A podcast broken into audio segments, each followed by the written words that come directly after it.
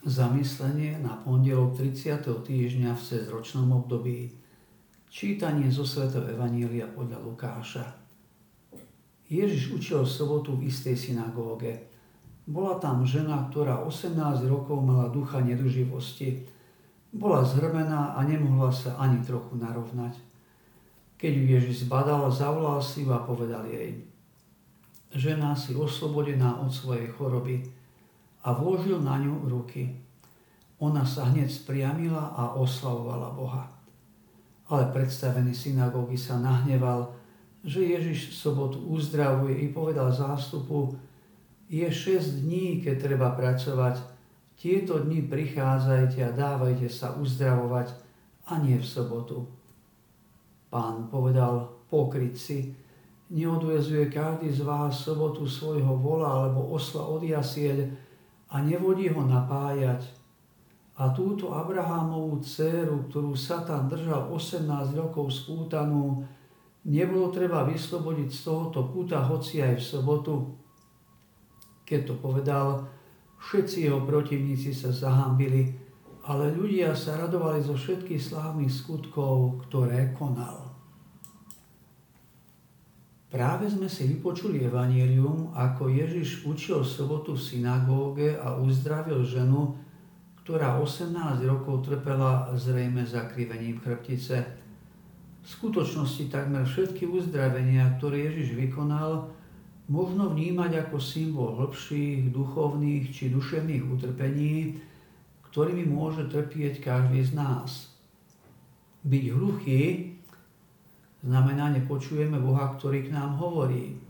Slepí, nevidíme pravdu alebo nerozumieme Ježišovmu slovu Evangeliu. Nemí, nemôžeme alebo nechceme ohlasovať svoju vieru.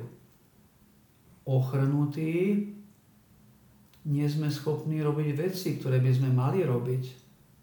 Mať malomocenstvo, sme odrezaní od vzťahov s druhými alebo sa sami odrezávame od druhých ľudí a byť posadnutý zlými duchmi, byť zajatí rôznych závislostí, byť zhrbený, trpieť pod bremenami a starostiami života. Ježiš uvidel ženu a zavolal ju k sebe, položil na ňu ruku a ona sa hneď spriamila a začala ďakovať Bohu. Dalo by sa očakávať, že všetci prítomní začnú ďakovať a chváliť Boha za to, čo sa stalo tejto úbohej žene. Ale nie. Predstavený synagógy bol rozhorčený, že k uzdraveniu došlo v sobotu. V istom zmysle sa zdá, že mal pravdu. Žena, ktorá trpela 18 rokov, mohla pokojne počkať ešte jeden deň.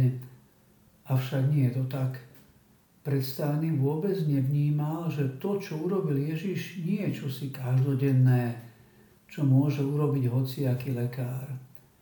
To, čo urobil Ježiš, bolo čosi výnimočné a neopakovateľné. Okrem tomu Ježiš pripomenul, že ani nerozumie svojmu náboženstvu. Obvinil predstavenou synagógy a jemu podobných čistého pokritectva. V sobotu vodia napájať svojich volov a oslov, ale človekovi nedoprajú polepšenie. Potreby zvierat uprednostňujú pred potrebami človeka. Predstavený synagógy videl iba literu zákona, nedokázal žasnúť nad Ježišovou uzdravujúcou mocou a hlbokým milosedenstvom, ktorý sa v tejto moci skrýval. Pápež František hovorí, Ježišovi vyčítali, že v sobotu uzdravoval, sobotu konal dobro. Ale Ježišova láska bola v tom, že dával zdravie, robil dobro. To má vždy prednosť. Môžem si položiť otázky.